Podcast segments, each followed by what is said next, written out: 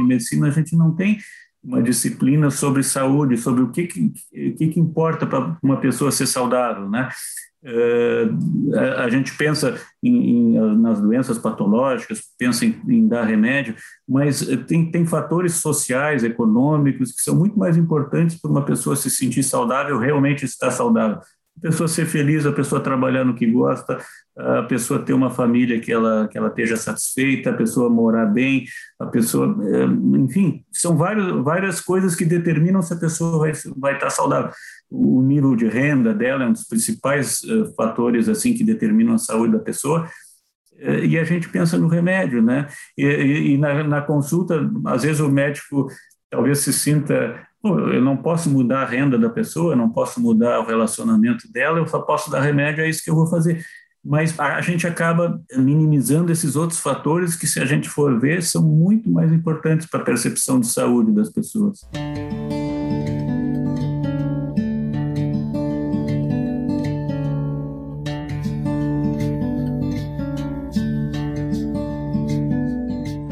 Seres de todos os reinos, esse é o Coemergência e caso a mudança na introdução tenha te causado algum estranhamento, é por um bom motivo.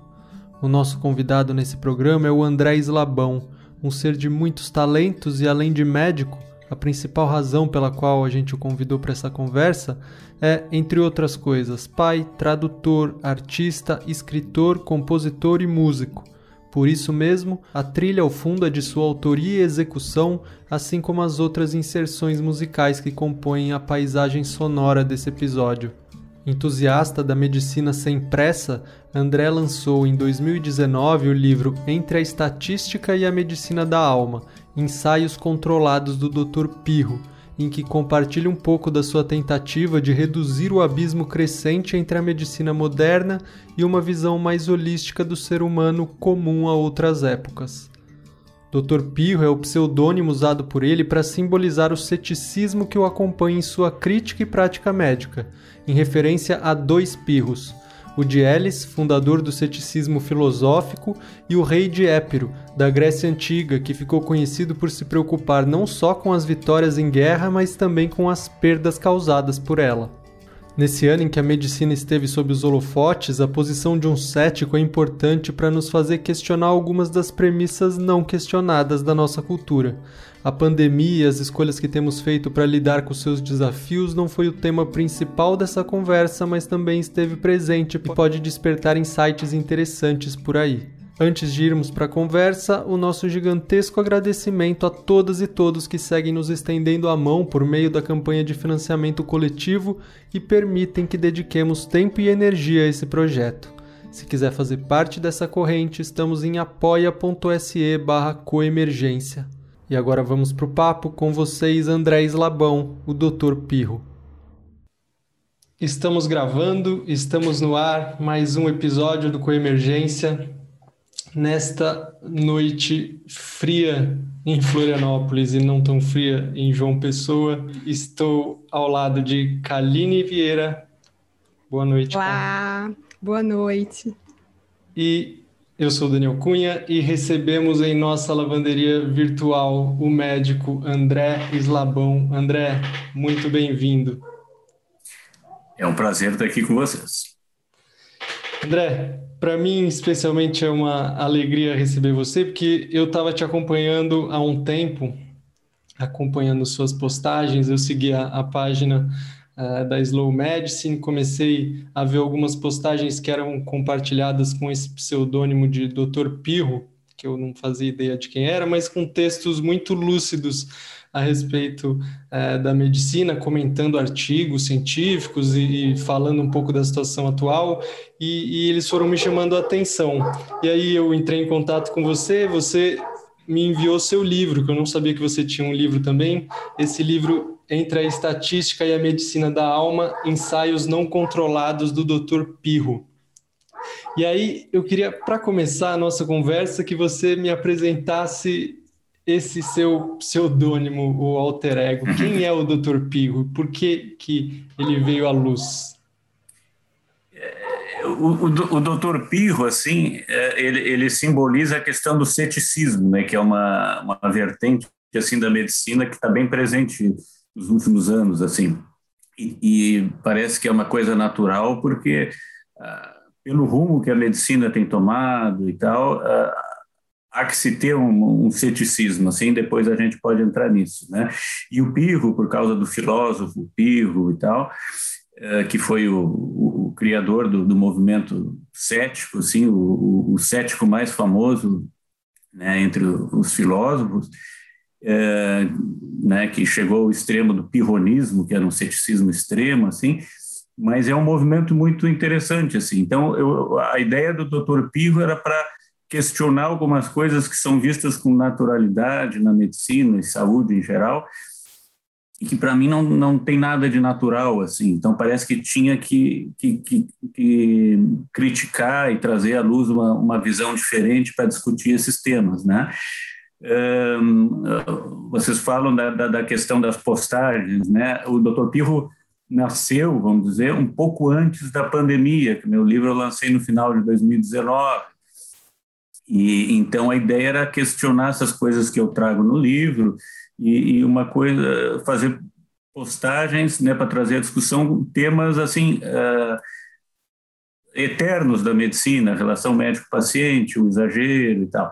Não, nunca foi a ideia de, de, de, fazer um questionamento em relação à, à, pandemia especificamente, mas acabou acontecendo, né?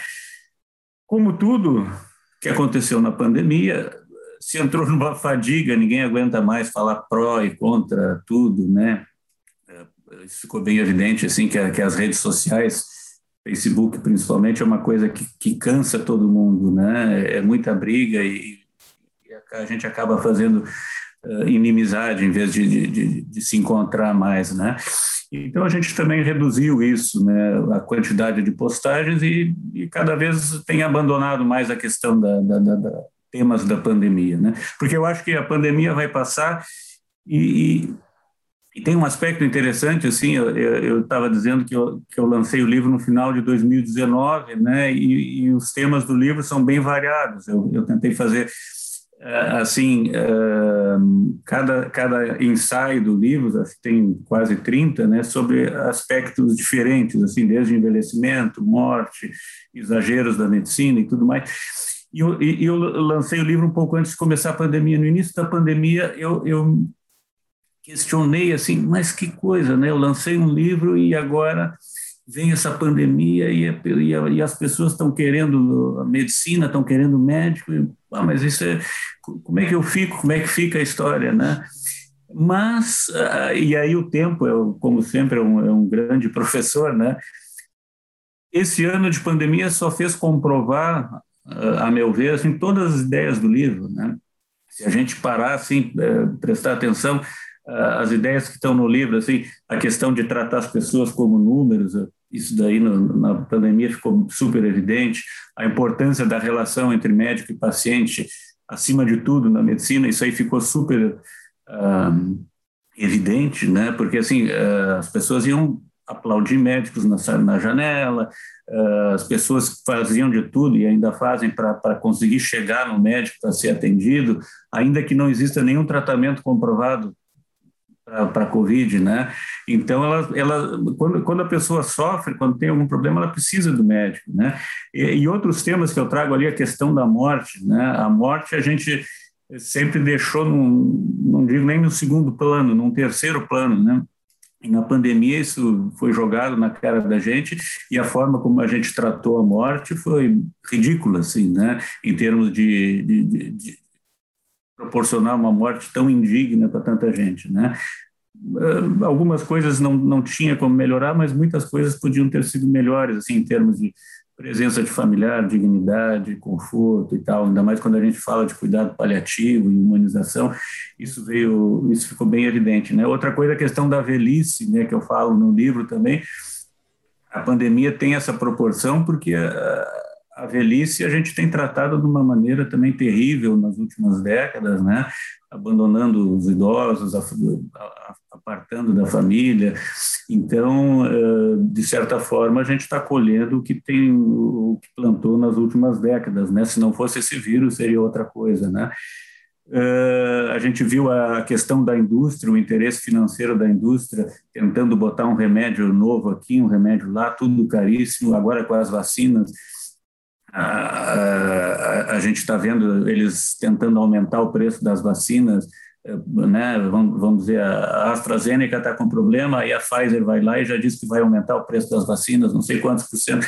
Então, assim, esses, todas esses, essas coisas que são tratadas no livro caíram de madura agora. Eu, eu entendo que a pandemia, assim, ela é, é, é, como se o vírus fosse um, um, agente catalisador que fez tudo andar mais rápido e o que a gente teve foi um curso intensivo de medicina, de saúde, de medicina baseada em evidência, de ciência, de, de ceticismo. A gente teve, em, no período de um ano, a gente teve um curso intensivo e, e a flor da pele, ou, ou, ou tudo demonstrado online para todo mundo ver. Isso tem prós e contras, né? Mas isso ficou bem evidente, assim. Então eu acho que o tempo mostrou que as ideias do livro assim estão acertadíssimas, né? É, é bom que você fez já esse, já costurou com os temas do livro, André, porque aí a gente faz a gente faz isso. Eu vou eu queria explorar com você um pouco esses temas, essas coisas que você traz no livro, e aí mais para frente a gente até resgata um pouco claro. esse tema é, da pandemia e como isso se relaciona, né? Aí eu queria é, fazer primeiro pensar junto com você em algo assim relacionado ao livro. A gente está vivendo num tempo em que a medicina ela se aproximou das pessoas no sentido de ela invadiu a internet e as redes sociais, né? Informação em medicina ela está muito mais acessível para as pessoas. E aí muitos profissionais médicos ou empresas médicas vêm nos bombardeando com informações e alertas, ainda que prometendo que isso seja exclusivamente para o nosso bem, mas essas informações que às vezes podem produzir um efeito contrário também, um efeito de nos assustar, de achar que tem uma coisa de errado comigo, ou constantemente eu tenho, eu tô, eu tô correndo risco, algum risco em relação à minha saúde, né? E aí você vai falar um pouco sobre isso no livro, né? Num senso comum, a, a medicina preventiva ela é vendida para a gente como algo totalmente meritório, algo que a gente deveria buscar, uma prevenção das doenças. Mas um dos alertas que você traz está ligando tá, tá ligado a esse avanço da medicina sobre as pessoas sadias, né? Uma detecção de pré-doenças, por exemplo, as campanhas de prevenção, é, o tempo inteiro mostrando para a gente de que tem algo de errado, que algo pode melhorar. Eu queria que você falasse um pouco sobre isso, assim, qual que é o, o, a pegadinha com esse tipo de medicina e com esse excesso de medicina que a gente vem é, sendo exposto. É, é eu acho que assim a, a pegadinha está no, no, no, no paradoxo assim que eu acho que foi o que me levou a escrever o livro, escrever esse livro, né? Eu eu tô assim mais ou menos com chegando aí nos 30 anos de, de medicina, de, né, de, tempo de formação, né? E, e, e para mim uma coisa evidente assim, é, uma das coisas que fica evidente é, é que nunca se teve uma discrepância tão grande entre o uso de medicamentos e, o uso da medicina em geral, de, de todos os recursos, e de informações, e medicina também é, é uma coisa. Então, nunca se usou tanto medicamento e as pessoas, ao mesmo tempo, nunca se sentiram tão doentes. Né? Isso, é, isso é, para mim, é uma, uma, discrepância, uma coisa terrível, assim, que, que é tão uh, onipresente assim, na vida da gente que a gente acaba não se dando conta. Mas se vocês pensar, se as pessoas estão cada vez tomando mais remédios, elas ou indo ao médico, ou fazendo exame, elas tinham que estar mais saudáveis. É uma coisa natural. Se a gente a gente deveria se espantar com a realidade atual, tanto quanto a gente se espantaria, por exemplo, se chamasse, sei lá, se chamassem os bombeiros para apagar um incêndio e os, e os bombeiros jogassem fogo, aqueles pó químico, e o fogo só aumentasse. E aí eles jogassem mais, o fogo aumenta, e eles jogam mais. em vez de apagar o fogo, o fogo só aumenta. Em algum momento alguém ia dizer, não, tem alguma coisa errada. Ou o fogo não é um fogo normal, ou o nosso pó químico não está funcionando. E eu acho que é aí que a questão da medicina também a gente pode ver por esse lado. Assim, em qualquer nível de doença que as pessoas ou a sociedade tenha, se a gente começa a usar cada vez mais medicamentos, se espera que o nível de doença e a percepção de doença diminua, e não é o que tem acontecido, né? Então, isso é uma coisa muito bizarra para mim, assim, isso não tinha quando eu me formei no início da década de 90, e agora, agora isso é gritante, assim, né? Se as pessoas se sentem cada vez mais doentes e tomam cada vez mais remédios, e, e a gente tem esse paradoxo, eu acho que, assim, a gente tem que ver os dois lados. Ou as pessoas não estão realmente doentes, ou os remédios não funcionam como deveriam, ou como se espera deles, ou os remédios estão causando doença num, grau mais extremo, né? Uh, a, a, questão assim das pessoas não estarem doentes tem várias explicações, assim, né? Uh, foi falado há pouco a questão das pré-doenças, né? Cada vez mais a gente usa uh, remédios para pré-doenças, né? Pré-diabetes, pré-hipertensão, pré-demência, pré-artrite, pré-qualquer coisa, né? Eh, se usa remédios para pessoas que não estão tecnicamente doentes, né? Então, essas pessoas não estão doentes, mas elas se sentem doentes, né?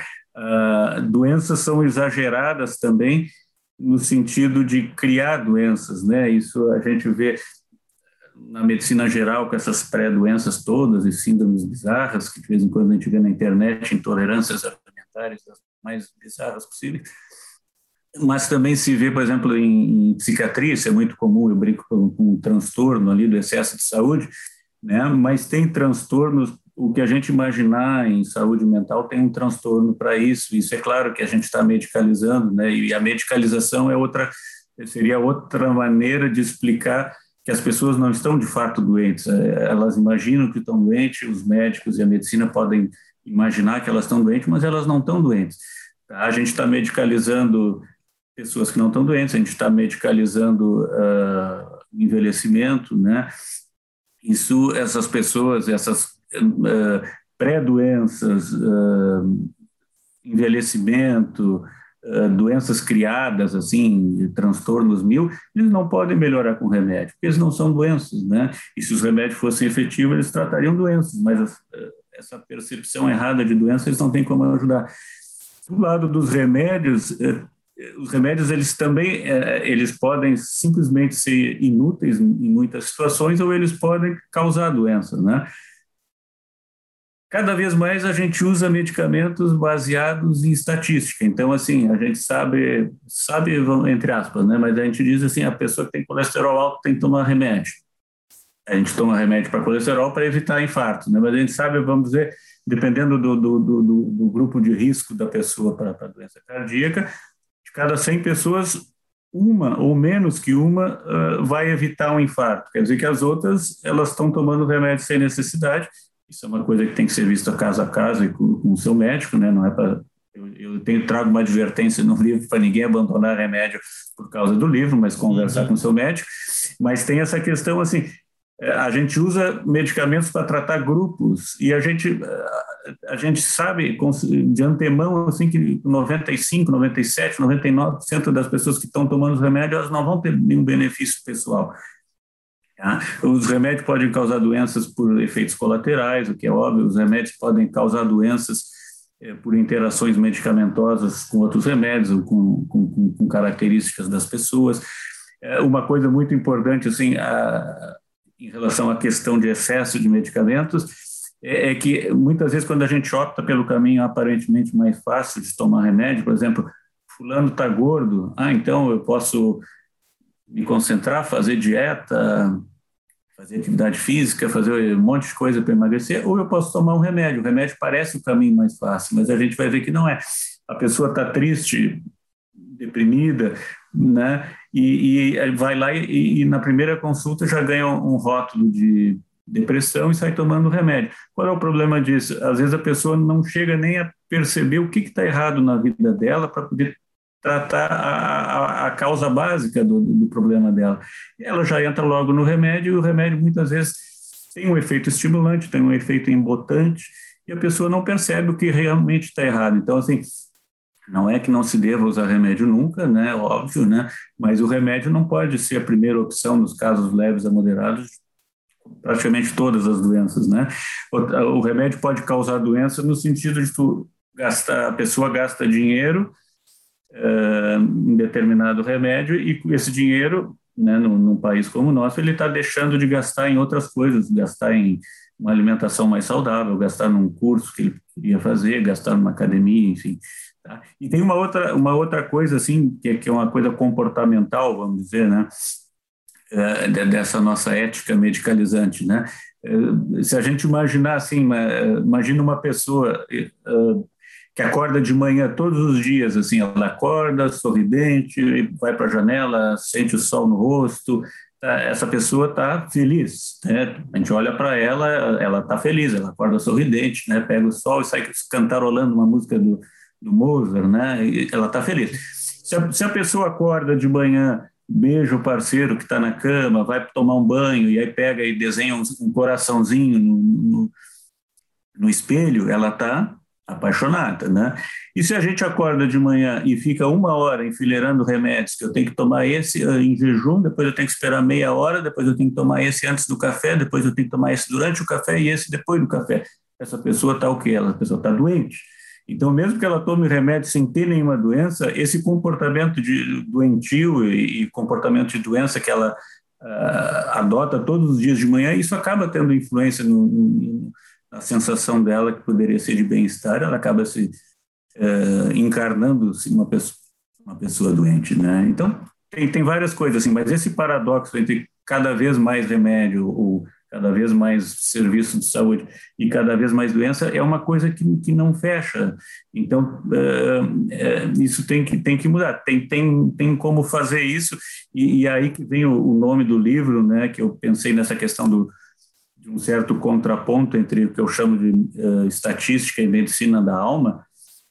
Uh, a estatística representaria essa medicina atual da gente, a gente chama de medicina baseada em, em evidências, mas é uma medicina baseada em estatística e é uma medicina assim que ela ela, ela esquece a experiência pessoal individual de cada pessoa ela ela ela acaba prescrevendo medicamentos demais e para muita gente é, ela ela acaba causando uma dependência da a pessoa fica dependente do sistema de saúde a pessoa acaba tendo um comportamento passivo né, é, em vez de procurar mudar ativamente o que, o que ela poderia fazer para melhorar a vida dela, ela toma um remédio e fica esperando passar. É uma medicina rápida no sentido vai no médico na primeira consulta sai com remédio, sai com dois, três diagnósticos, dois, três remédios, e, mas não há um vínculo, não há uma, uma investigação maior de saber o que está por trás daqueles sintomas, né? Por outro lado, o que eu chamo de medicina da alma é, e essa é importante que essas duas coisas elas elas não são excludentes assim, a, a, tem que haver um equilíbrio entre as duas. A, a medicina não não sobrevive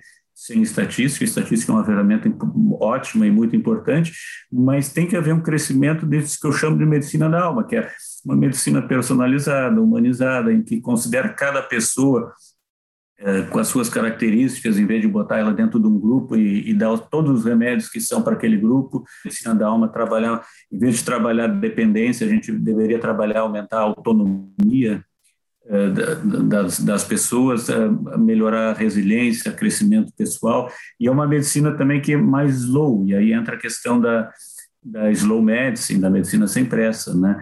Uh, isso é uma coisa importante, assim, né? o, o, tempo da consulta e, e baixar o ritmo, assim, para a gente poder interpretar melhor o que está se passando, né? Para o paciente e para a pessoa que precisa de cuidado. Você comentou agora da medicina baseada em evidências e, e, é, um, é algo que chama bastante atenção nos seus ensaios também.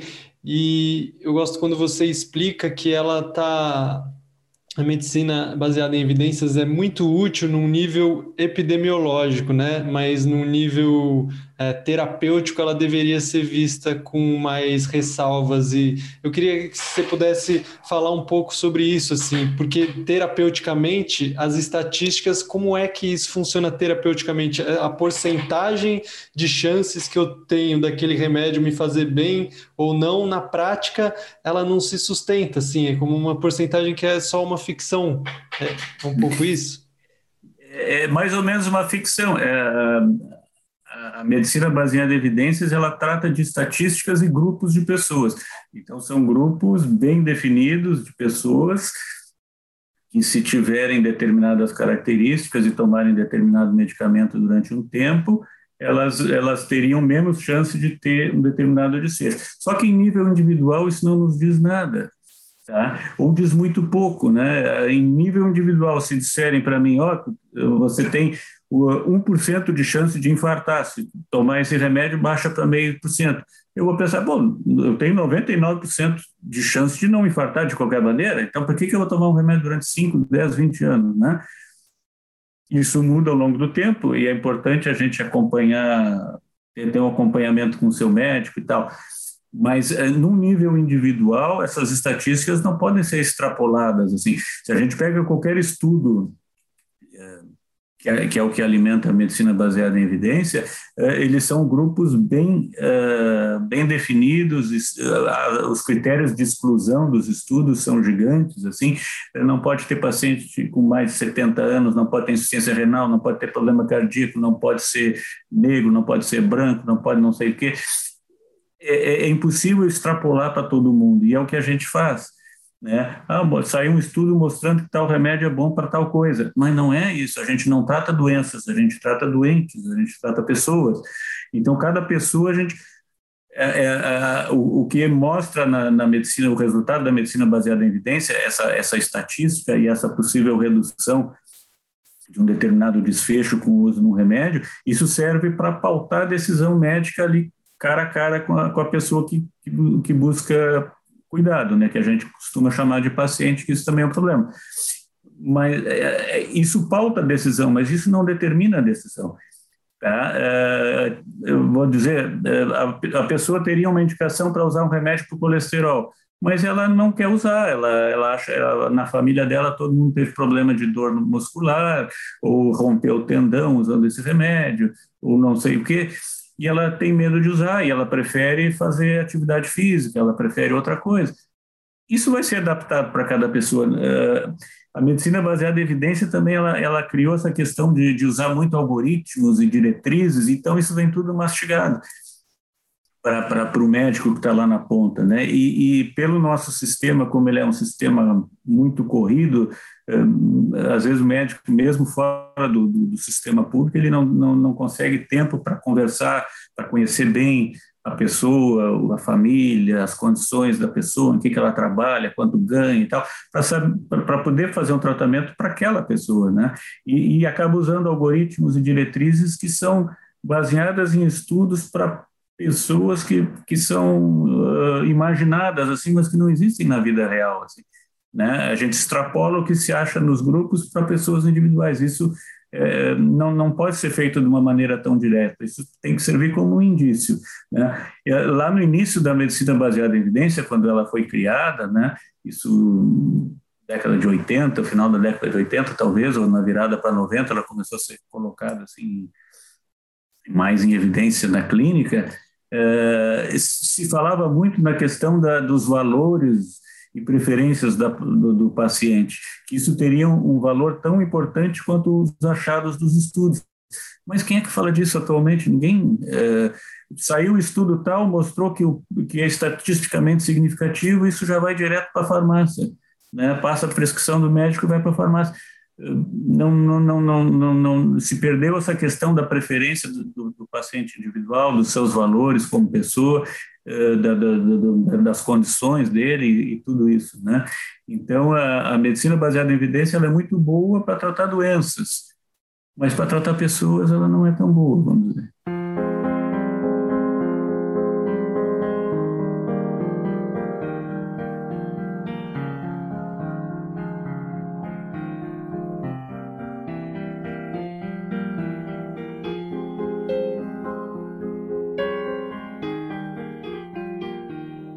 Uma coisa que me ocorreu quando você estava falando, André, é sobre tratar a doença. É, foi um gancho importante, assim. Quando a gente tem sintoma, né? Então, o paciente chega com a queixa, né? E pelo que você está falando, não necessariamente essa queixa ou esse sintoma poderia ser traduzido como doença, né? É, e só que aí tem, um, tem esse sujeito aqui, eu vou, vou fazer um exemplo. Eu estou aqui com, com uma queixa e vou no médico, e aí ele me fala: Ó, oh, toma isso. Como eu estou sentindo dor e um desconforto, sei lá o quê. Vou falar, por exemplo, eu tenho dores de cabeça, né? E dores de cabeça atrapalham o dia a dia que de uma, de uma vida onde se supõe ou se deseja que as pessoas sejam produtivas, né? Então, ok, um dia com dor de cabeça eu não tomo nada, né? Mas aqui vai dois, vai três, quatro, cinco, uma semana, eu começo a ter problemas na minha vida prática e começo a ter problemas também na minha relação de trabalho, nas minhas relações pessoais, né? Então, como é que dá para cuidar, né, de um, dessas situações e, e sair de alguma maneira porque eu fico pensando quão desafiador é não estar tá submetido a essa lógica produtivista, a, a lógica da indústria farmacêutica que diz que tem a solução e queremos a solução, né? Porque tá, tá doendo, né? E está incomodando. E, e como é, a gente pode nessa parceria com o médico, nessa aliança que você, inclusive, usa no, esse termo, e eu, acho, eu gosto desse termo de aliança com o médico, né? Que é uma aliança de confiança, né? Que é estabelecida ali, é encontrar um jeito de cuidar dessas queixas que não seja necessariamente se submetendo a, a intervenções, seja através de medicamentos, seja intervenções aí as mais diversas, né? É, eu, eu acho assim, Kaline, é, dor de cabeça é um belo exemplo, assim, né? É, pode ser dor de cabeça, pode ser crises de ansiedade, pode ser diarreia, dor de estômago, né? É, cada pessoa tem sintomas, às vezes somatiza, às vezes ela tem realmente uma doença, né? Mas é importante, assim, os problemas que acompanham a pessoa ao longo de muito tempo, né? Tipo, as dores de cabeça, vamos dizer, né? É, não é que a pessoa não deva nunca usar remédio, ela tem que, inclusive com, a ajuda do médico, achar um remédio que faça bem para cure as dores de cabeça ou, ou trate as crises, cause outros problemas, né? Mas é, é, de, de, de, abordar as questões assim que estão por, por trás da, das dores de cabeça. Tem gente que tem dor de cabeça no período da menstruação, tem gente que tem quando está estressada, tem gente que tem como, quando come determinado alimento, né? Tem, tem N causas, assim. Então, é importante trabalhar com, com, com o paciente, assim, o que, que para se conhecer melhor. Isso é uma coisa que é uma cultura que a gente não tem, é de conhecer o próprio corpo, assim, né? Uh, e aí entra fora da medicina, isso talvez se trabalhe mais, né, com algumas práticas alternativas, meditação e outras coisas. Mas de conhecer o próprio corpo, assim, para saber, bom, isso daqui me causa, isso não me faz bem, isso me causa dor de cabeça isso me dá diarreia, isso me faz mal para o estômago, ou por outro lado, isso me faz bem, né? Então tem, tem coisas que a gente acaba descobrindo que não são boas, tem outras coisas que podem ser que, que fazem bem para dor de cabeça ou para outros sintomas que podem ser uma alternativa aos remédios. É, é, o problema da, da, da, medicina exagerada de hoje, é muito medicalizante, é que fazer isso que eu falei agora é uma coisa que demanda tempo, boa vontade de ambas as partes, e às vezes as duas partes querem o caminho mais rápido, que é chega no médico, tu ganha um remédio forte para dor de cabeça e vai usar, ou então usa um remédio preventivo que tu vai usar todos os dias da tua vida é, para prevenir uma dor de cabeça que tu poderia evitar evitando outras coisas, né? E aí talvez se livrar do remédio.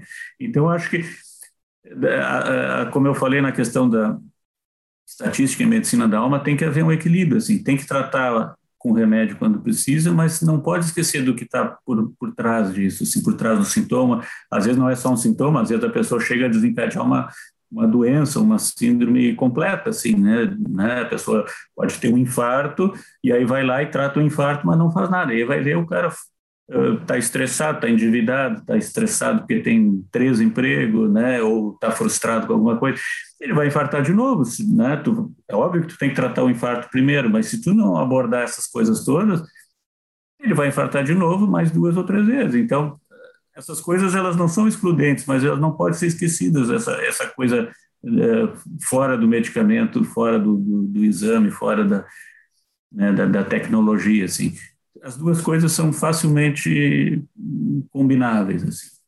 A questão da dor, a questão da dor de cabeça que tu falou, se a gente é, fosse ver pelo, pela questão da, da, da, medicina baseada em evidência, um, um, aspecto importante da medicina baseada em evidência é que ela é uma ferramenta tão poderosa que, que vem. É, eu, eu, eu, me formei um pouquinho antes disso, da medicina baseada em evidência, entrar a, a pleno assim, na, na, na, na prática diária, né? Então, existia uma medicina antes da medicina baseada em evidência, como existia outras medicinas anteriores a isso, há mais de dois mil anos, né, desde Hipócrates ou antes. E é importante que o médico, eh, a gente lembrar que o médico sempre teve um papel importante na vida das pessoas, mesmo quando fazia sangria em todo mundo, mesmo quando né? Então, não, não é o remédio que faz o médico ser querido pela sociedade necessário, é porque o médico tem sempre deveria ter esse aspecto humano de estar presente para aliviar o sofrimento e tudo mais, quando necessário usar um remédio, mas nunca deixar de confortar e de, de, de prestar essa solidariedade. Na questão do, do, do, do a, a, medicina baseada em evidência, ela mudou a maneira da gente pensar. Antes a gente pensava, eu, eu brinco no livro, o que, que é um, um remédio realmente bom? O remédio realmente bom é aquele remédio que realmente cura uma pessoa realmente doente. Isso é uma raridade. Se pegar é, a medicina baseada em evidência, como, como é uma ferramenta muito poderosa e ela é, tem um marketing, tem uma, uma estrutura de ensino muito forte, eficaz, né? É, acaba que mudou a maneira como as pessoas pensam, os médicos principalmente, assim.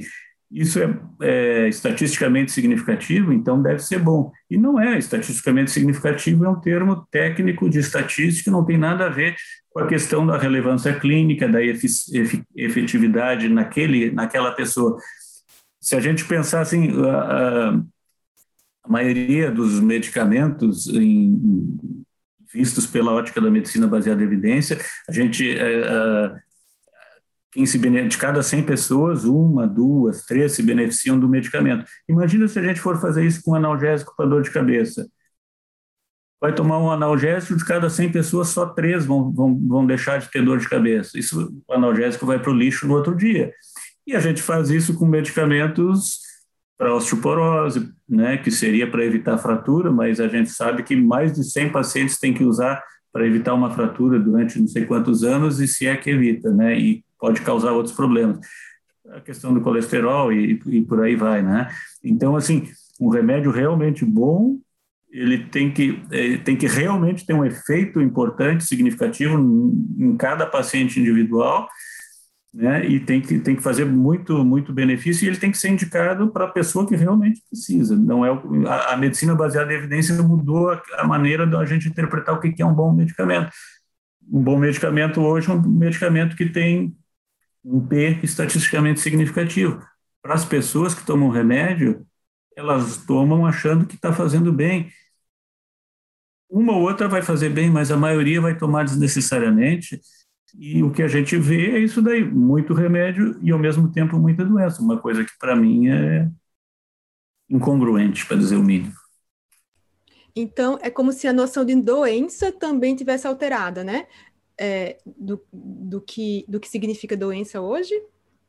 A doença é uma coisa que nunca foi. A doença tem várias maneiras de interpretar. Doença patológica, né? a, a, a doença, o, o sentir-se doente, né? tem várias maneiras e ao longo dos, do, do tempo isso sempre mudou e, e, depende do ponto de vista de quem olha, né?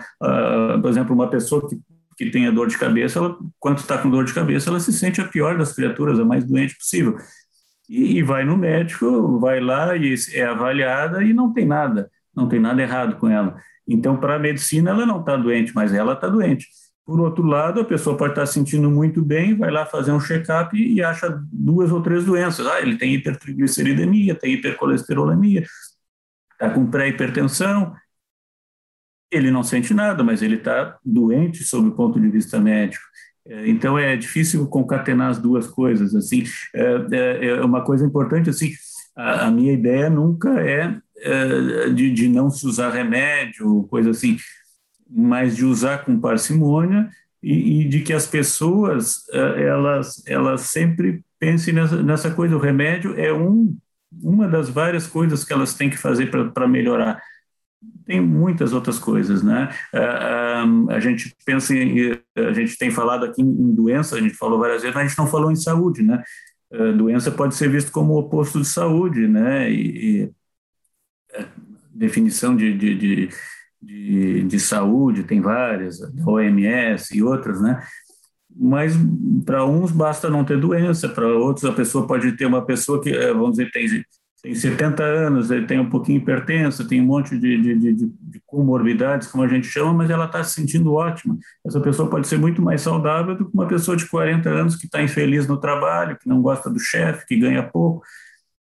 Então, assim, a questão de doença é muito subjetiva, assim, saúde e doença, né? O que eu, que eu tento lembrar no livro assim, é que a, a gente fala muito em doença e muito pouco em saúde, né? E, e a gente, uh, parece assim que a gente aprende em medicina que para a pessoa, para o paciente que está ali, ele ter eh, saúde, ele não pode ter nenhuma doença. Então, a gente baixa o colesterol, baixa o triglicerídeo, baixa a pressão, baixa uh, a glicose, baixa tudo, e se sobrar paciente, ele vai estar saudável. Mas não é assim, né? Uh, às vezes não sobra nada. Né? O conceito de saúde, uh, uh, que daí as terapias alternativas, não que eu defenda todas e sempre, né? Mas é, é, é, isso eles tentam, pelo menos assim, eles lidam mais com a questão da saúde. Em medicina a gente não tem uma disciplina sobre saúde, sobre o que, que, que, que importa para uma pessoa ser saudável, né? Uh, a, a, gente pensa em, em, nas doenças patológicas, pensa em, em, dar remédio, mas tem, tem fatores sociais, econômicos, que são muito mais importantes para uma pessoa se sentir saudável, realmente estar saudável.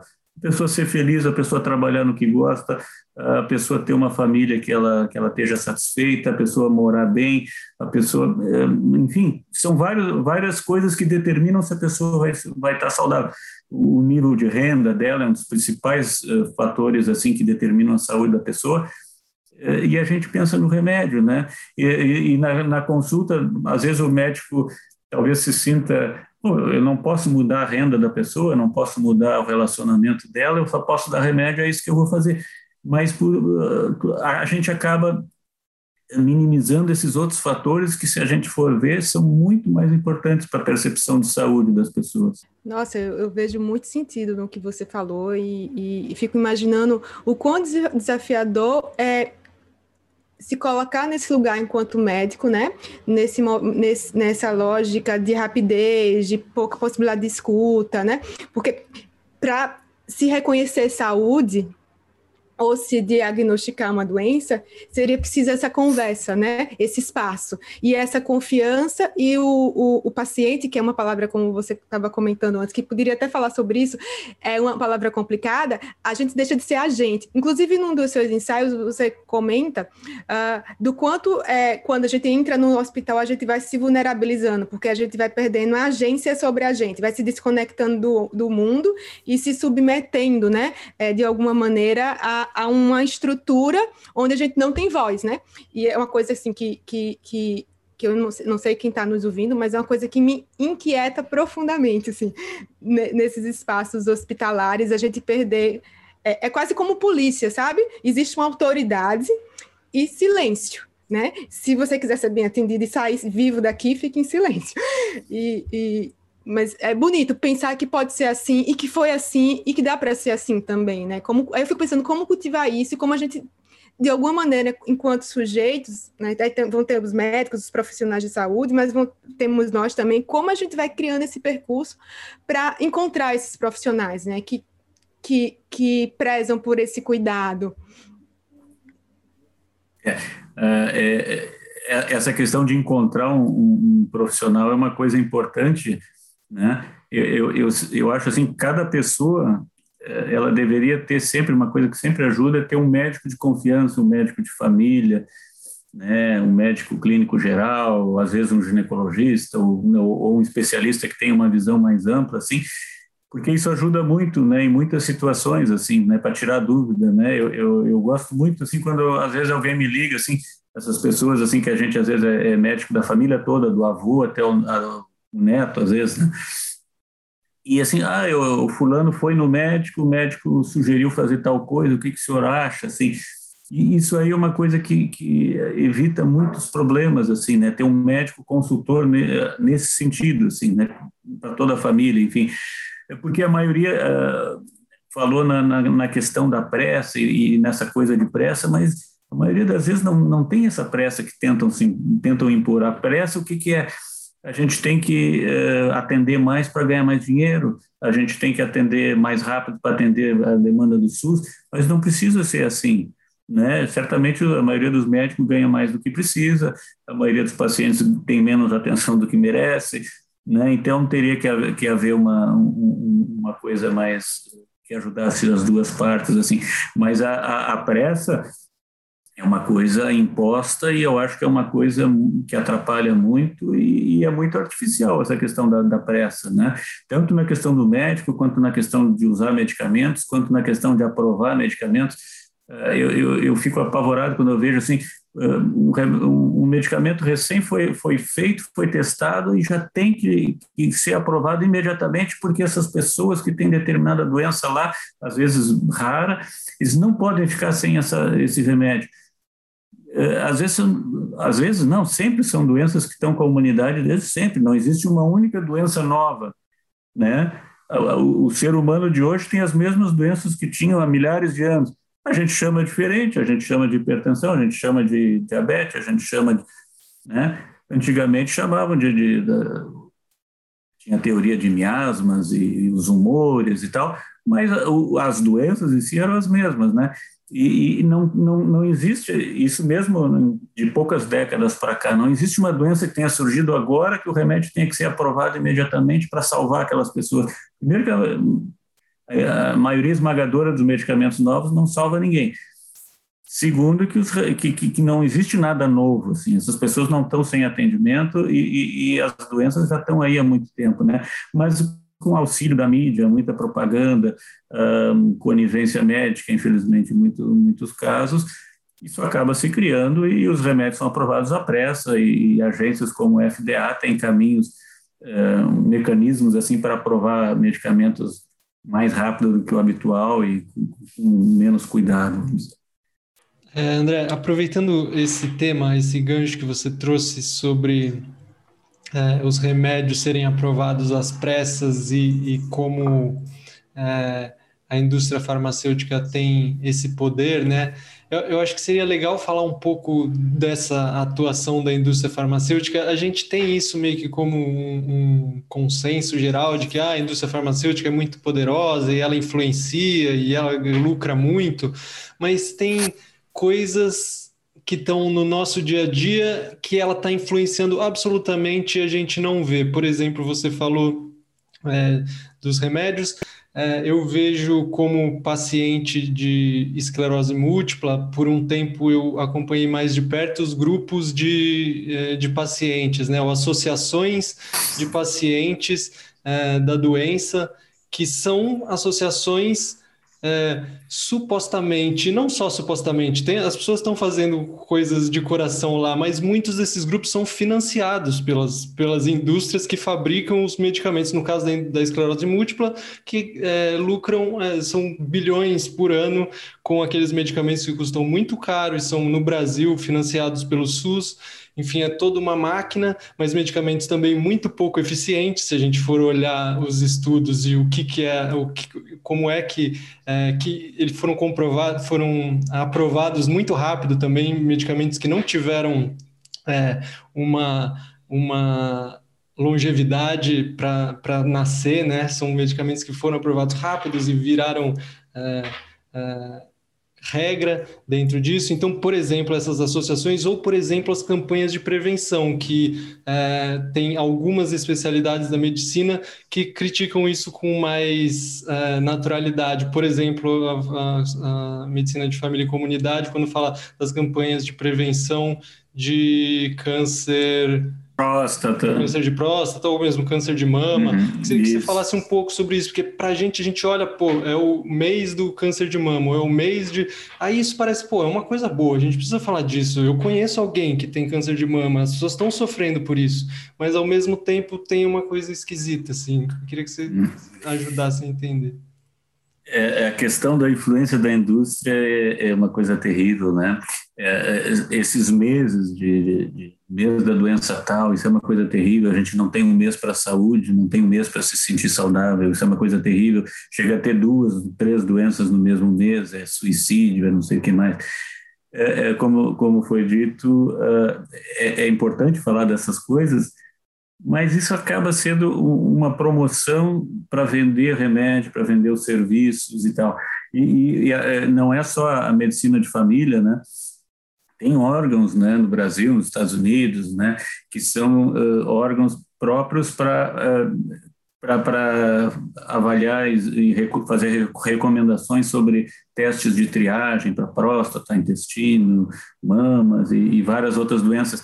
E volta e meia, uh, cada vez mais, assim, eles têm abandonado isso, né? A questão do câncer de próstata uh, vem cada vez restringindo mais, né? Tem uma questão de mama, um tempo atrás, 35 anos, as mulheres estavam fazendo, as mulheres de risco médio, e baixo estavam fazendo mamografia anualmente dos 35 até morrer. Isso não é recomendação atual, é 50 aos 70 anos para as mulheres de risco médio, a cada dois anos, não é todo ano, né? E aí entra a questão da individualização, né?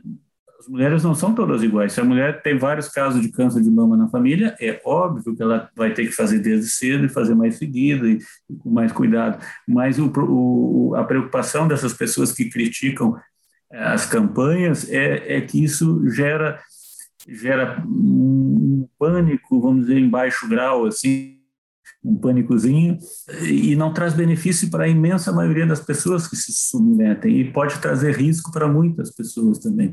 Então, isso é um problema. A, a questão da medicina baseada em evidência e a influência da indústria, a gente é, é uma coisa complicada, assim, criticar a medicina baseada em evidência. Tem, tem duas maneiras de entender. A medicina baseada em evidência, que foi pensada lá atrás, né, que é essa que eu falei, que estudos da melhor qualidade possível, sendo considerados no mesmo patamar de importância da, da, da vontade pessoal do paciente, da, da, dos seus valores e preferências. A, essa medicina baseada em evidência é uma maravilha. A medicina baseada em evidência que a gente tem hoje não é essa a medicina baseada em evidência hoje ela é muito mais rápida, ela desconsidera completamente a questão individual de cada paciente. A, a medicina baseada em evidência de hoje ela se baseia nos estudos, né? Medicina baseada em evidência, em grande parte, a gente avalia os medicamentos e tal. Os medicamentos são testados pela própria indústria farmacêutica. Então, para, por exemplo, o FDA para autorizar o uso de um determinado qualquer medicamento, ele precisa dois estudos positivos. O, o, o, laboratório pode fazer 50 estudos e apresentar os dois que deram positivo e ele vai ser aprovado. Isso é, é legal, né? Então, assim, a, a, medicina baseada em evidência, ela se, se, os estudos que dão origem, que formam cada tijolinho da, da medicina baseada em evidência, eles podem ser altamente uh, enviesados pela influência da indústria. Né? Isso não diminui quando a gente faz meta-análise, revisão sistemática, porque não tem como fazer uma, uma, uma revisão sistemática, uma meta-análise e, e, considerar no mesmo pé de igualdade um estudo feito uh, pela indústria farmacêutica e um estudo feito por um órgão de saúde independente, assim, que é a ideia de pessoas como John Ioannidis, que, que a pesquisa pesquisa clínica, assim, a pesquisa médica jamais deveria ser tirada imediatamente das mãos da indústria. Isso é óbvio, qualquer pessoa que pense um pouco, né? É, é a gente jamais vai perguntar, desculpa a analogia, ninguém vai perguntar para o açougueiro se é bom ou ruim comer carne. Ah, é, é bom ser vegetariano? Ele vai dizer que não, é óbvio, não, tem que comer carne, carne é muito bom para a saúde. Ele vende carne. Quem vende remédio vai dizer que o remédio é bom, é óbvio, e a medicina nunca poderia avaliar um, um estudo feito pelo próprio laboratório sem replicar esse estudo, né? A gente deveria, de certa maneira, o ideal seria que a pesquisa fosse toda independente da indústria, mas vamos dizer que a indústria chega com determinado estudo, determinado remédio, eu acho que seria obrigatório que, que, que os países tivessem um órgão independente ou um órgão geral da OMS, ou sei lá, que, que ter, fizesse uma replicasse esse estudo, porque a gente sabe que eh, raramente os estudos são replicados e quando são a chance do, do resultado ser diferente é enorme, né? É, então as agências reguladoras elas também são altamente influenciadas pela pela indústria, porque a, grande parte do, por exemplo, do FDA ele depende muito das taxas que as empresas, os laboratórios pagam para autorizar, eh, para avaliar os remédios e para eles serem aprovados, um tipo de taxa de aprovação. Isso paga o salário de quem faz as avaliações, então eles não vão ele, a tendência deles é aprovar cada vez mais, porque isso gera mais renda para eles. Né? Uh, então, a indústria influencia estudos, influencia as agências reguladoras, influencia os médicos através dos eventos científicos, através daqueles visitantes que vão no, em tudo que é consultório, que eu acho que sempre que a pessoa chegar num, num, num consultório médico estiver cheio de, de, de amostra grátis e de, e de representante de laboratório, ela deveria dar as costas, né, ou, ou ter uma conversa séria com o médico, porque é óbvio que, que essa pessoa ela, ela, ela vai prescrever mais remédio desnecessário, vai receber, prescrever remédio mais caro, e a, e a, e a indústria ela controla isso, né? A indústria tem tem tem uh, vamos dizer, contratos com, com as redes de farmácias e elas sabem o que, que cada médico prescreve. Então, eu sei que o fulano está prescrevendo bastante do meu remédio, então vamos convidar ele para ir para o pro congresso lá na Itália, vamos não sei o quê. É assim que funciona, infelizmente, né? Isso tem... Isso não, não, não, não, não dura meio minuto num, um jornalista investigativo ali no Google já, já pega isso rápido, né? Uh, os, falando nos grupos de doentes, né? Uh, tem pessoa que vai de coração, obviamente, principalmente os doentes, mas isso acaba uh, funcionando como para forçar o sistema assim a aprovar medicamentos caríssimos desnecessários, né? Falou na esclerose múltipla, né?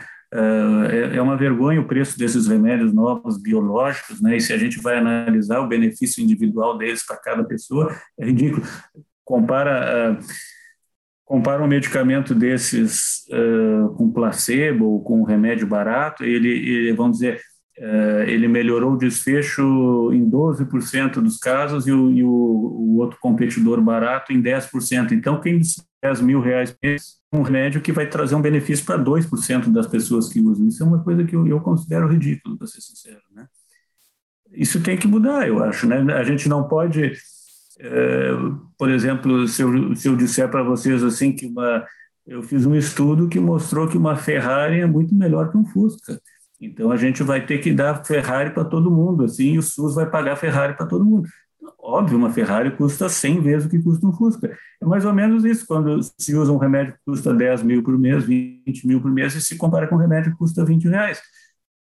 Uh, o remédio pode ser, se ele, se ele for melhor na mesma proporção, do seu diferença de preço, muito bem, mas não é o que acontece. Ele é um pouquinho melhor que o, que o, que o placebo ou que o competidor barato, barato no sentido de custo, mas o preço dele é, é uma exorbitância e, e, a medicina baseada em evidência faz a gente pensar assim, é melhor, tem que usar esse e tem que, tem que cobrir, o plano de saúde tem que cobrir, o SUS tem que cobrir. Para todo mundo, e depois que entra na, na, lista do SUS, ou que entra, que, que cai em, uso, os médicos começam a usar, as, as indicações vão sendo cada vez mais ampliadas e, e o, custo disso é interminável, né? Isso acaba encarecendo para todo mundo, mesmo que para quem não está doente, porque os impostos vão aumentar para cobrir, para custear esses medicamentos de alto custo, né? E, e, o plano de saúde vai ficar mais caro, porque o plano de saúde tem que pagar eh, remédio biológico para todo mundo, mesmo sabendo que muitas pessoas não têm aquela doença que eles estão tratando, ou têm uma doença muito leve que não precisaria, e às vezes, infelizmente, o, o, o médico que prescreve aquele medicamento para todo mundo, ou para muita gente desnecessariamente, acaba ganhando benefício da indústria, viaja de graça, ganha consultorias, ganha honorário de palestra e tudo mais. Isso é uma vergonha, eu acho, né? Eu, e eu as pessoas fico... acabam sendo tratadas. É, exatamente as pessoas viram os números, né? Porque aí uma pessoa é, pagar por esse remédio, uma pessoa começar a tomar esse remédio que custa 10 mil, 20 mil reais faz muita diferença para quem recebe. Hum.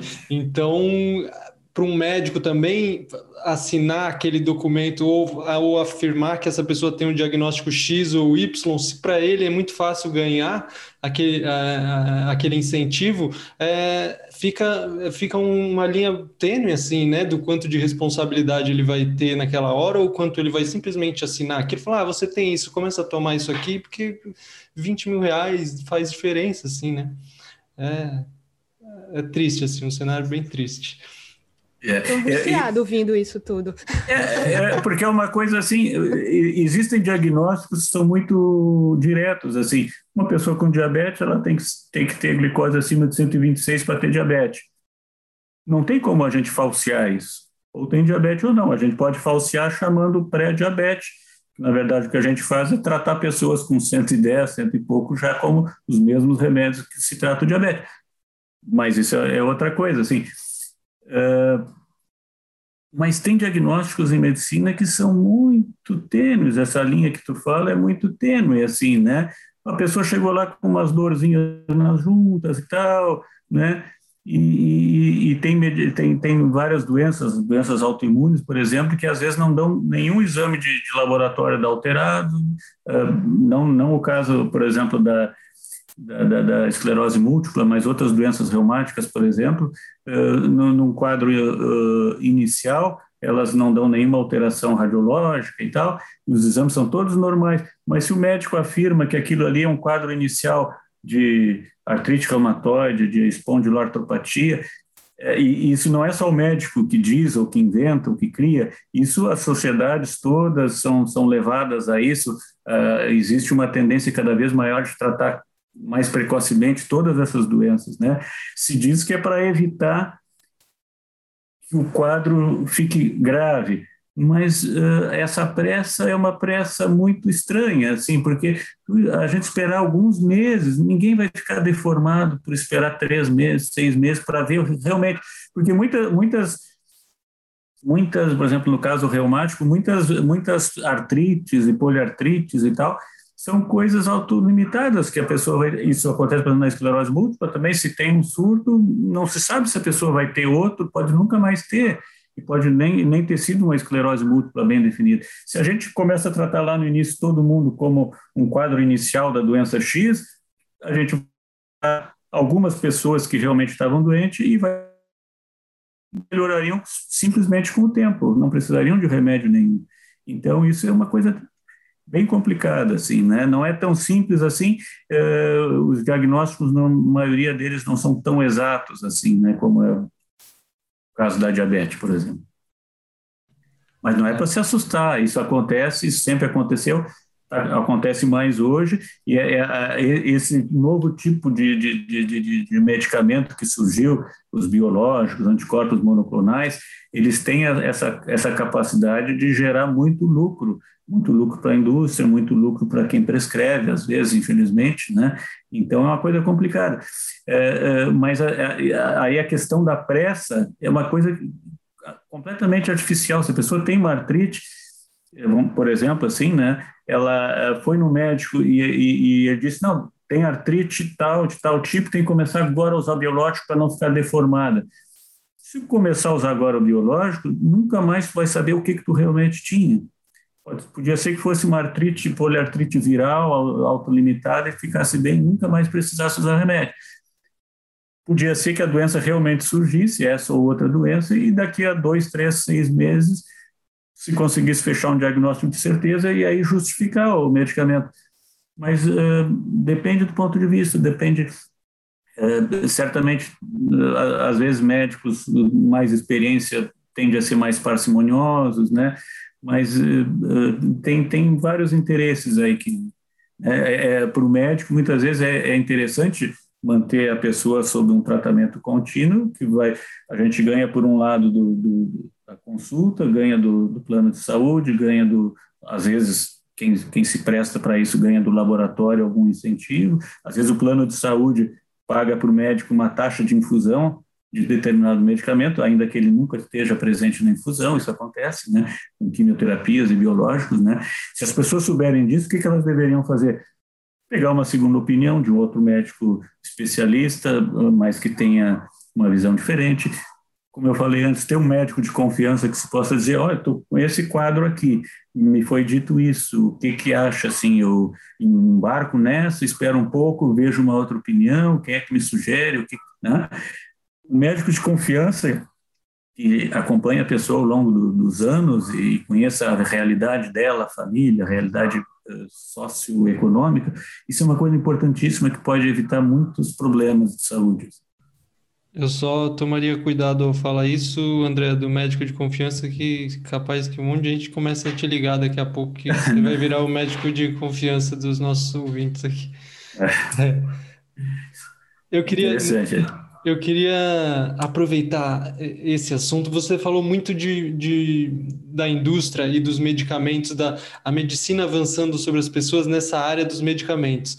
Mas tem um fenômeno atual que eu não queria deixar de fora também, que é a medicina avançando sobre as pessoas por parte de médicos que se apropriaram também dessa, dessa crítica à indústria farmacêutica e aos medicamentos, mas puxaram isso para um lado naturalista, né?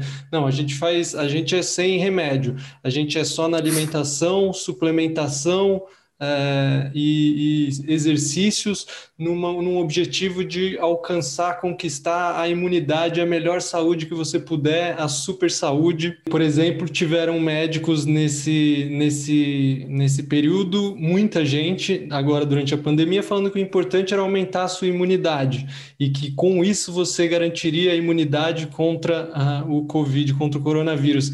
E, e vários desses médicos queimaram a língua e pegaram a doença e passaram mal e tiveram que voltar atrás, por exemplo. Então, na internet, ali na frente, aquela, aquele discurso funciona muito bem, o marketing, mas na hora que aquilo foi posto à prova não funcionou e muita gente pode ser que só viu a parte de que eles estavam falando que que vai funcionar, nem viram hum. a segunda parte, assim. Então, esse fenômeno é um fenômeno que também está acontecendo, assim, com força, né? E, e, é capaz de acontecer. É bom que a gente só trazer esse assunto aqui para não confundir que a gente não está equiparando, né? A gente não é, não está trocando, porque isso também é a medicina avançando sobre as pessoas, não é? De querer fazer muita coisa, de querer resolver tudo, de que você precisa tomar isso, precisa tomar aquilo, precisa dos superalimentos. Como que você vê isso? É, é, a pandemia deixou isso bem claro, né? mas sempre teve. Charlatanismo é uma coisa que, desde que criaram o primeiro médico, criaram o primeiro charlatão. Né? Isso sempre teve, assim, né? É, essa questão da exploração comercial não é uma, uma, uma, exclusividade da indústria farmacêutica hegemônica, vamos dizer. A indústria de, de, de vitaminas, de, de, suplementos mil, assim, as pessoas fazem as maiores loucuras de saladas de, suplementos e coisa, que às vezes é até pior do que tomar remédio, né? A, indústria farmacêutica hegemônica, ela é muito mais forte, muito mais poderosa, muito mais infiltrada, óbvio, né? Mas sempre que a gente vê alguém fazer uma crítica da indústria e oferecer um, uma alternativa que tem algum custo, sim, né? Ah, essa pílula aqui é muito melhor, vamos tomar vitamina D, vamos tomar vitamina C, vamos tomar zinco, vamos não sei o quê. Isso acaba dando no mesmo. Eh, tem menos comprovação científica ainda do que a medicina baseada em evidência hegemônica, é menos individualizada ainda, né? Eh, é charlatanismo também, como do outro lado também pode ser interpretado assim é, tem que ficar de olho sempre nisso, né? Por isso que assim essa questão da pressa, é, ela, ela atrapalha tudo, porque a, a, gente não precisa ter pressa. São raríssimas as situações assim relacionadas à saúde medicina que a gente tem que ter pressa. Tá com a, tá com apendicite rota, tem que ter pressa. Tá, tá infartando, tem que ter pressa. Agora nas outras situações, está com colesterol alto, está com a diabetes mais ou menos, está com uma dor de cabeça leve, crônica não precisa ter pressa, houve mais de uma opinião, né? médico de confiança se informa em, em fontes confiáveis, né? né? Mas, mas uh, exploração, a medicina dita alternativa também tem exploração comercial e ela é, obviamente, ainda menos baseada em evidência científica. Né? É, isso que, que você foi falando da, de não cair nessa lógica da pressa, né? Eu acho que que tem tanto sentido, porque isso está muito relacionado ao medo, né? Quando a gente vai para um médico, quando a gente está com um sintoma, com a queixa, a gente também está com medo, né? E, e, a partir desse medo é muito fácil e muito rápido e a pressa, né? Porque a gente quer se livrar daquele medo. Então é muito fácil a gente ser capturado. E e não conseguir fazer as reflexões ou conversar ter outras opiniões. E a pessoa com medo, ela topa tudo, né? Faz qualquer tratamento, cirurgia, qualquer coisa. E, e o, a, o, medo é uma ferramenta poderosa também para manipular as pessoas e a, a, gente pode fazer isso em nível individual ou sistêmico na mídia, né? A pandemia está aí para isso, né? Muita gente se aproveitou e fez de tudo, né? Usou de tudo, vendeu de tudo, né? E até, temos mais de um ano e não tem nenhum tratamento tal do vírus, né? O único tratamento que tem é o corticoide, que é um dos medicamentos mais maravilhosos que já foram inventados. Quando bem usado, é uma maravilha, né? Sempre se usou uh, uh, corticoide nessas situações de lesão pulmonar, sepsis e tal, né? Em determinadas situações. Então, não é nenhuma invenção para a Covid agora, né? O corticoide bem usado é um santo remédio, né? Mas a confiança é fundamental, né?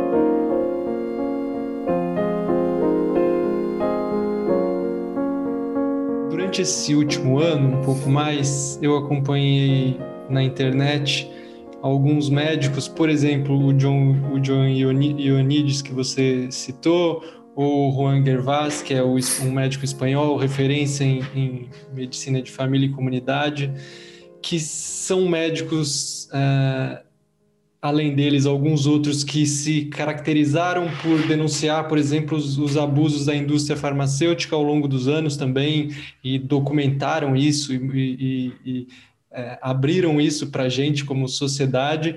Mas agora, na hora que, que a gente está nesse momento tão delicado, muitos desses médicos eles foram, de certa forma, até silenciados pelas suas posições é, controversas durante a pandemia controversas no sentido de eles tinham outras visões, outras ideias sobre o que deveria ser feito ou a melhor maneira de, é, de se lidar com esse momento. E, por exemplo, criticando é, a maneira como foram, não sei se a maneira como foram desenvolvidas as vacinas, eu vou perguntar para você, mas tem a, a, a, a, ligeireza, assim, essa coisa toque de caixa, de falando, ó, a gente precisa olhar isso aqui, a gente precisa olhar isso aqui, e a gente receber essa mensagem, muita gente recebendo essa mensagem como se eles estivessem atrapalhando e inclusive eles sendo cancelados ou silenciados de alguma maneira. Eu estava ouvindo uma entrevista uh, do Douglas Fushkoff no Team Human, um podcast que ele, em que ele lembrou disso, assim, ele falou, o mundo não começou agora, né? A gente, a indústria uh, ter virado de repente a nossa grande salvadora, ela não é uma, não parece uma boa ideia assim. A indústria tem o seu papel, é ela que está produzindo, mas a gente simplesmente fechar os olhos para tudo que a gente viu até agora, como se tivesse uma fenda no tempo, isso parece uma, uma maneira estranha de, de encarar isso, né?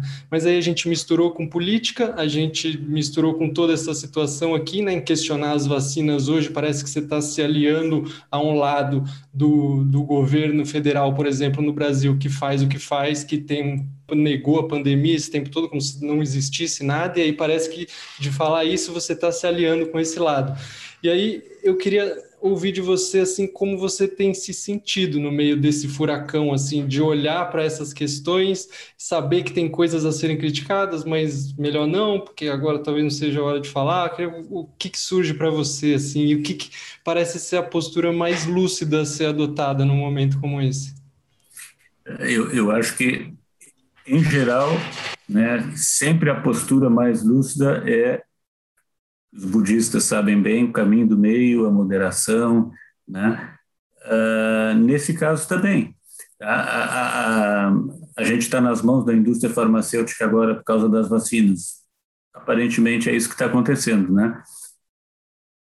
Mas isso é uma, como disse, é uma, é uma situação bastante desagradável, porque uh, em 2019, eh, nos Estados Unidos, foi feita uma pesquisa uh, pelo Instituto Gallup eh, todos os ramos de indústria, quais eram os, os, mais bem conceituados e os mais mal conceituados.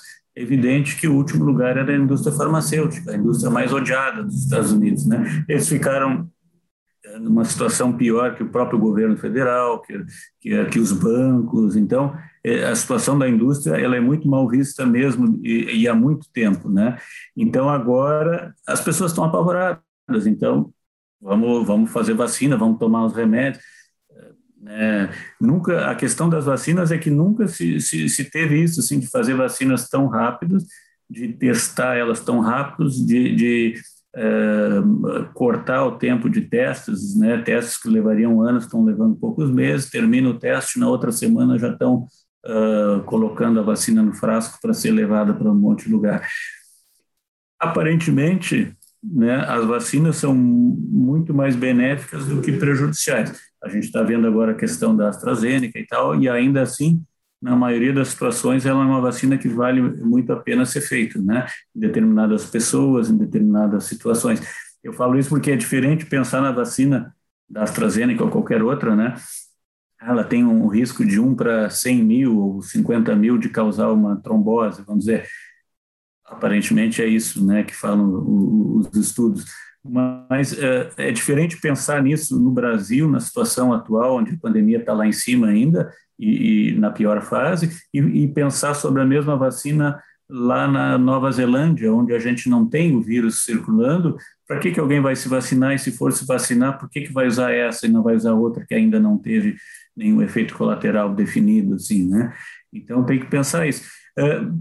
E, a, e a questão da gente se posicionar no caminho do meio seria a postura atual correta seria as vacinas na situação atual do Brasil, com certeza vale fazer qualquer uma delas atualmente, porque o risco da gente pegar o vírus e, e complicar ainda é muito maior do que o risco de, de ter complicação eh, de efeito colateral da vacina.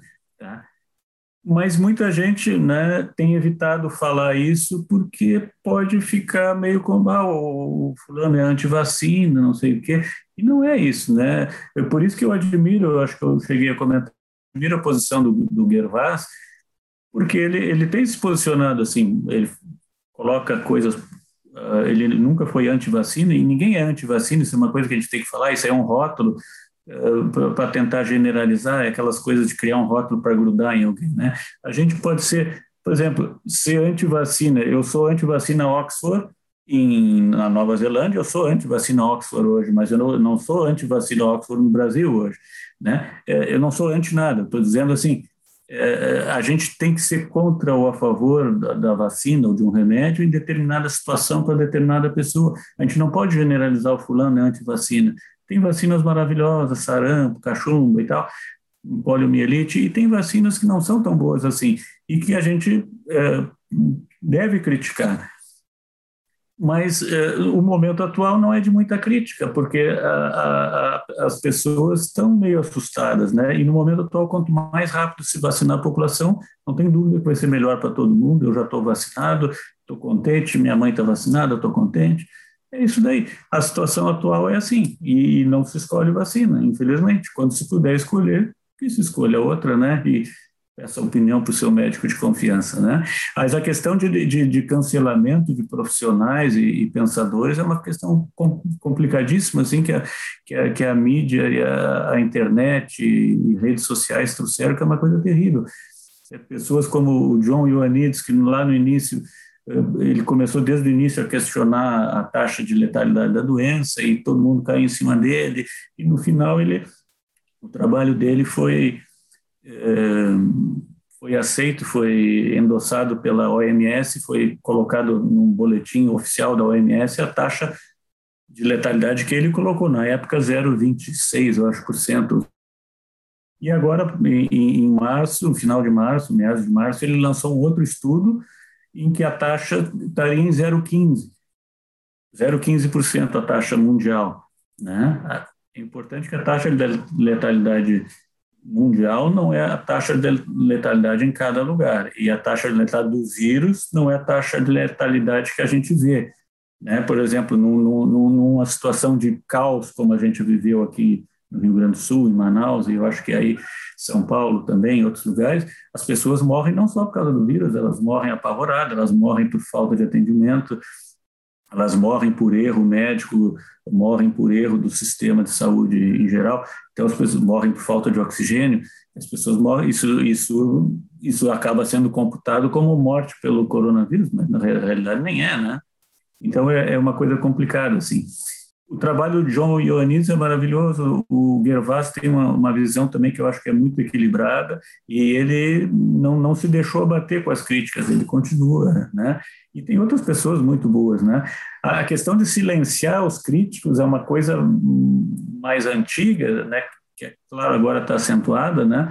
Mas é uma coisa que faz muito mal para a ciência em si. A ciência sempre evolui é, à base de crítica. Se a gente concordar com tudo feito um cordeirinho, bom, então a verdade é o que está aí e não vamos adiante. Então, tudo que está aí está certo e a, e a, ciência não evolui assim, ela evolui de degrau para degrau porque a gente derruba.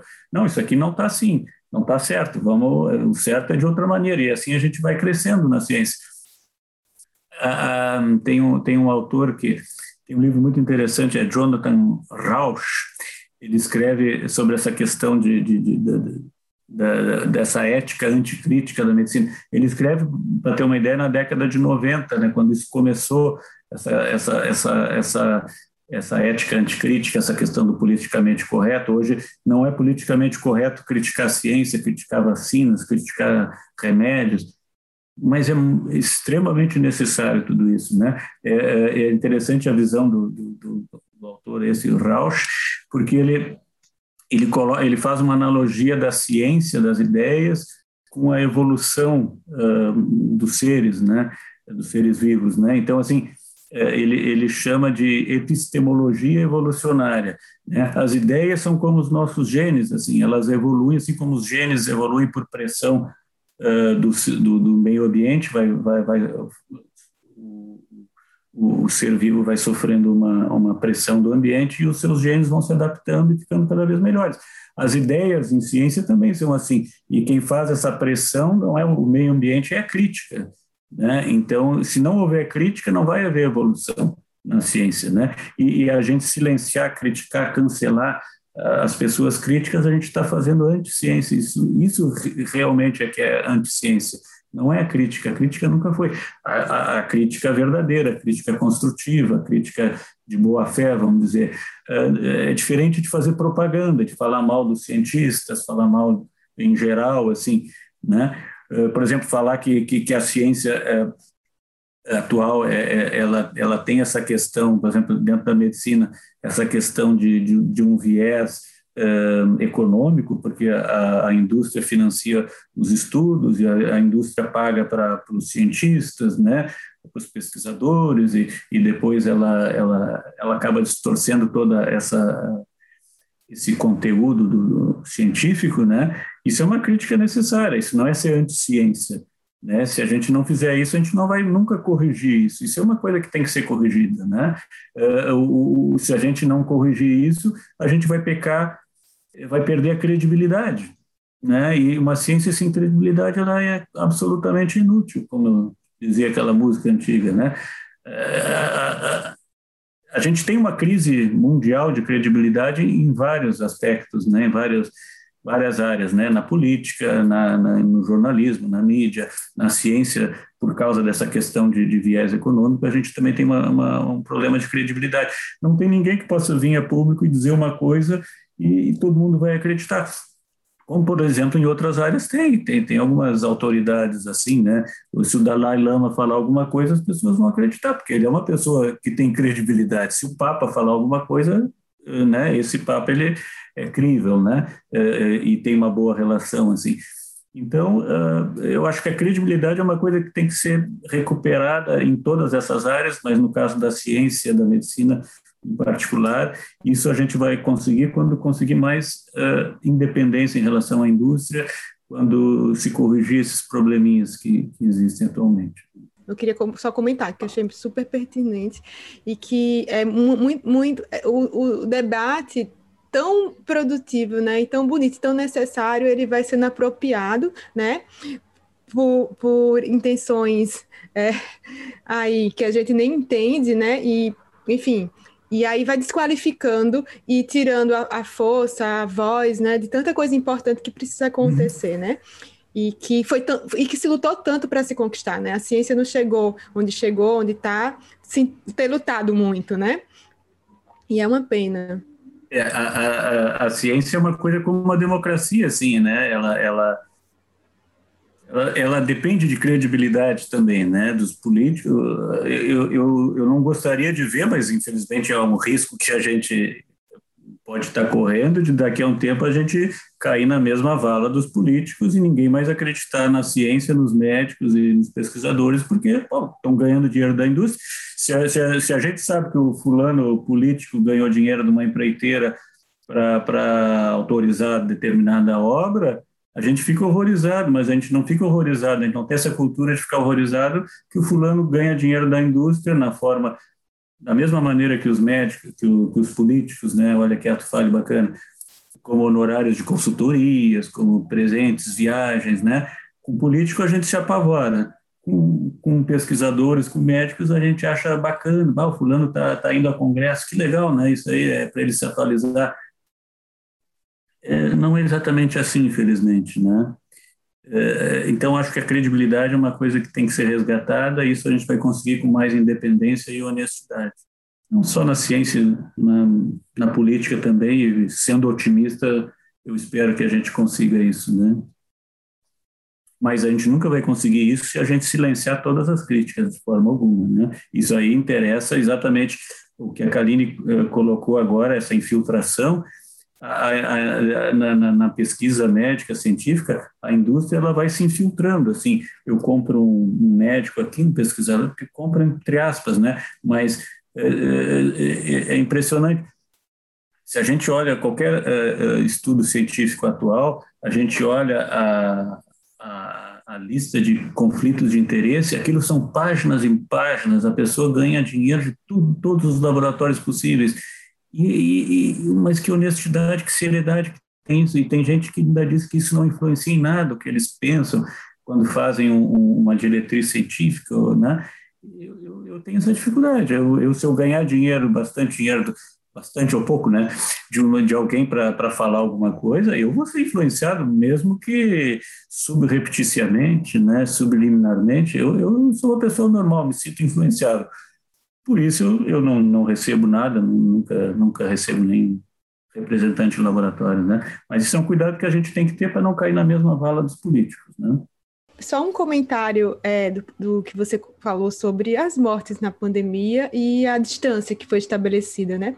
Eu, assim, eu agradeço não ter precisado viver isso, mas eu, eu não sei como alguém consegue é, aquietar o coração é, sabendo que shopping está aberto e que não pôde ter um velório ou se despedir de um pai ou de uma mãe. Eu não consigo conceber como as pessoas estão lidando com isso. Assim. É, desde o início foi uma das primeiras coisas que proibiram foi uh, fúnebres, né, cerimoniais assim. Isso é uma coisa terrível eh, porque uh, se a gente se aglomera no caixa do supermercado, a gente não pode se aglomerar ali na, na sepultura de um amigo que morreu, de um familiar. Isso é isso não, não, tem cabimento nenhum. Ninguém transmite Covid depois de morto, isso é, isso é uma besteira, que eu não sei de onde saiu isso. O vírus precisa de uma célula viva para se hum, procriar e para se multiplicar, e, e, uma pessoa que morreu não tem vírus multiplicando, e, e, qualquer tratamento que se faça, dá uma limpada no corpo, uh, passam um plástico, botam uma tampa de vidro, isso não vai transmitir para ninguém nunca. Não sei de onde saiu essa ideia. Que é né? é algo que já acontece quando, a, quando as pessoas morrem com adoecimento de bactérias, de vírus. Isso não é novidade, né? Claro que não, nunca foi, né? Eu, uma das coisas mais interessantes sobre a pandemia que a gente não teve a oportunidade de falar é, é, tem, a gente falou no, durante a pandemia da questão do, do, livro do Camille, A Peste do Camille, que é um livro maravilhoso de se ler, mas tem um livro muito mais interessante, que é do autor do Robinson Crusoe, que chama uh, Um Diário do Ano da Peste. O livro em si, do ponto de vista literário, não é maravilhoso como o, A Peste do Camille, né? Existencialista maravilhoso mas é, é, é, um, é um livro que, que cita, é, é sobre a, a, a, peste do século XVII na, na, na, Inglaterra, em Londres especificamente. Tudo que a gente falou ao longo desse ano, tudo que a gente discutiu foi discutido no século XVII, tudo que a gente imaginar, os tratamentos milagrosos, o isolamento do, dos doentes, se, se, se, a peste se transmitia pelo ar ou pelo toque, se os assintomáticos transmitiam ou não, o cancelamento de eventos, o cancelamento de, de, de, cerimoniais fúnebres, a questão do, dessa dualidade entre economia e saúde, vão fechar as lojas ou não, tudo isso foi discutido no século XVII em Londres. não se mudou nada, não se evoluiu nada nesse aspecto. É impressionante, assim. É uma das coisas que choca naquele livro é isso. Uh, o, o, o que mudou de lá para cá é que a sociedade em si, ela, apesar de todos os problemas que a gente tem, ela é muito mais uh, resistente de alguma maneira, né? Graças a tudo que naquela época não tinha esgoto, não tinha, uh, obviamente não tinha internet, a gente não podia pedir comida pelo, pela internet, não podia fazer compras pela internet e, e por aí vai. Então, é, é, é, muito interessante, assim, mas tudo que aconteceu agora foi discutido no século XVII e não chegou a nenhuma conclusão até hoje, e até o fim dessa pandemia não vai chegar a conclusão nenhuma. Isso é certo. Eu espero que a, pandemia acabe como aquela daquela época, que simplesmente de uma hora para outra parou e ninguém sabe bem o que, que fez parar. Se foi, naquela época não tinha vacina, né?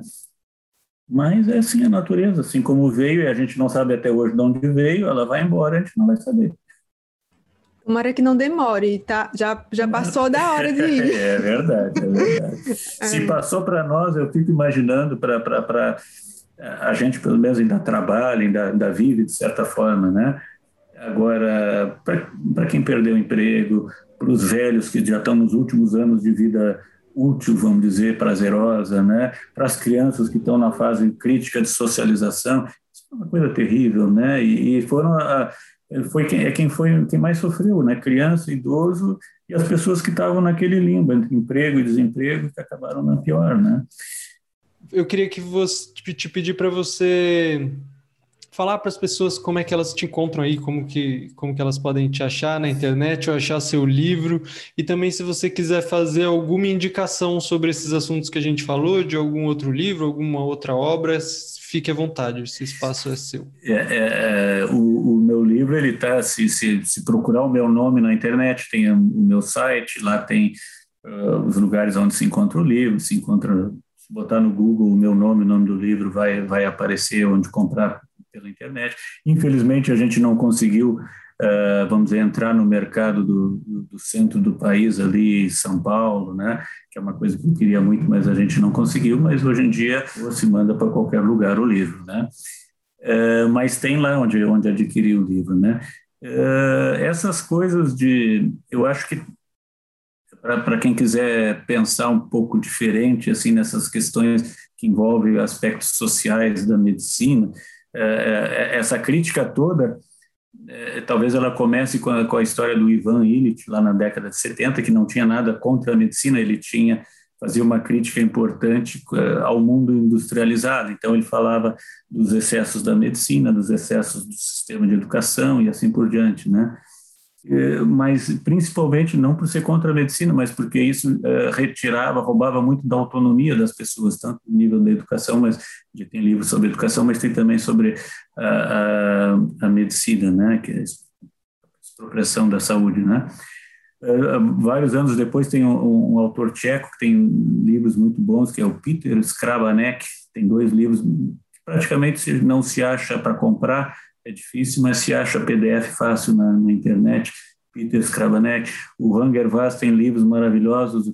O livro, acho que é o mais recente dele, que é o mesmo título do Ivan Illich, La Expropriação de la Medicina, é, não, não, não foi traduzido no Brasil, né, mas é um livro maravilhoso para quem pode ler em, em, espanhol. Tem livro o Vinay Prasad, que é um autor uh, americano, tem um livro maravilhoso sobre esses excessos também, e eh, o do Jonathan Rauch, que eu falei, que é Kindly Inquisitors, é muito bom, uh, Jacob Stegenga, uh, qualquer coisa que o John Yanis escreva tem que ser levado a sério. Né? E, e, uma coisa que eu falo no livro é que, assim, tanto para médico como para as pessoas em geral, uh, tem uma hora na vida que a gente tem que filosofar, né? Então, assim, tem que ler um pouco dessas coisas, né? Uh, saúde, medicina não, não, não se aprende só com um livro de medicina, mas uh, livros de, de, filosofia, estoicismo, existencialismo, acho que isso é fundamental. Quem, quem quiser entender um pouco dessas coisas, né? Qualquer livro do Sêneca, né? do, do Marco Aurélio, em termos de estoicismo, quem quiser existencialismo, tem Sartre, tem Simone de Beauvoir, tem é, uma coisa maravilhosa que é o Viktor Frankl, tem um livro maravilhoso, né? Tem muita coisa boa para se ler, né? Fora da coisa da medicina, a vida da gente vai muito além disso e eu falo no livro ali que, que o médico que só entende de medicina, essa frase não é minha, né? Óbvio, mas assim, é, quem só entende de medicina nem de medicina entende, né? A medicina é muito mais ampla do que o exame, o remédio, coisa, embora a gente tente pela suposta pressa se limitar a isso, mas a, a questão da saúde é muito mais ampla, né?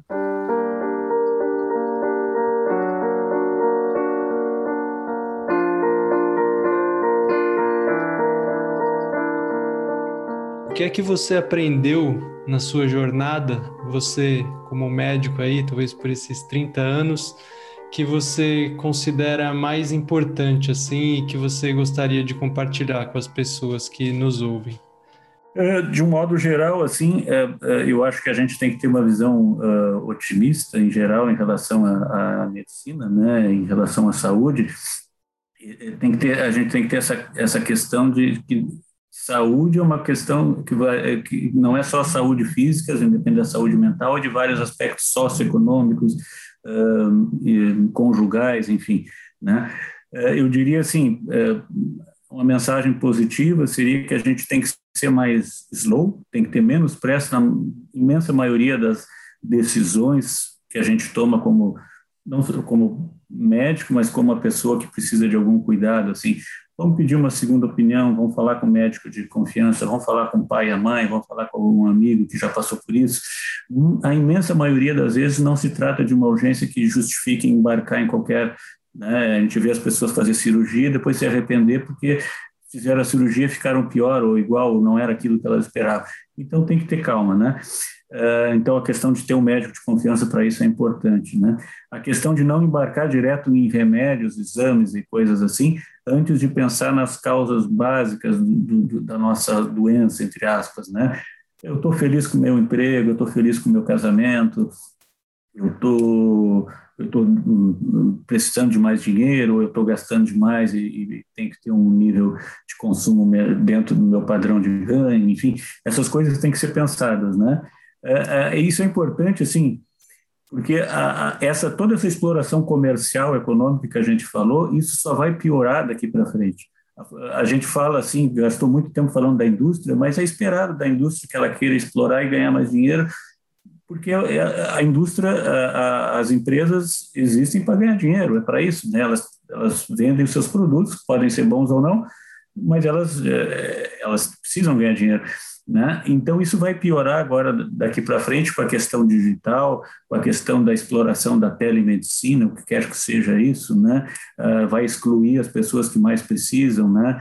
Uh, pobres, velhos, vão ser excluídas da medicina, e eu luto sempre contra a telemedicina nos moldes que tentaram implantar as pressas agora na, na, na, na pandemia, né? Então, a, a gente tem que lembrar que a saúde depende mais da gente mesmo do que do médico e do sistema de saúde. Ninguém vai ser saudável se estiver frustrado, se estiver trabalhando no que não gosta, se estiver casado com a pessoa errada, se estiver com os amigos errados, se estiver fazendo o que não gosta, né? Então, assim, a gente pode ter uma ajudinha do médico, do sistema, mas a maioria das coisas depende da gente mesmo, né? Então, eh, eu acho que ser feliz é, é dentro do, do, da nossa da realidade de vida é a melhor receita para ser saudável. Eu acho que é, é, assim que a gente tem que encarar as coisas, né? Maravilhoso. Muito bom, André. Muito obrigado por essa. Eu que agradeço. Eu que agradeço a oportunidade. Espero que esteja dentro da expectativa de vocês. Nossa, total.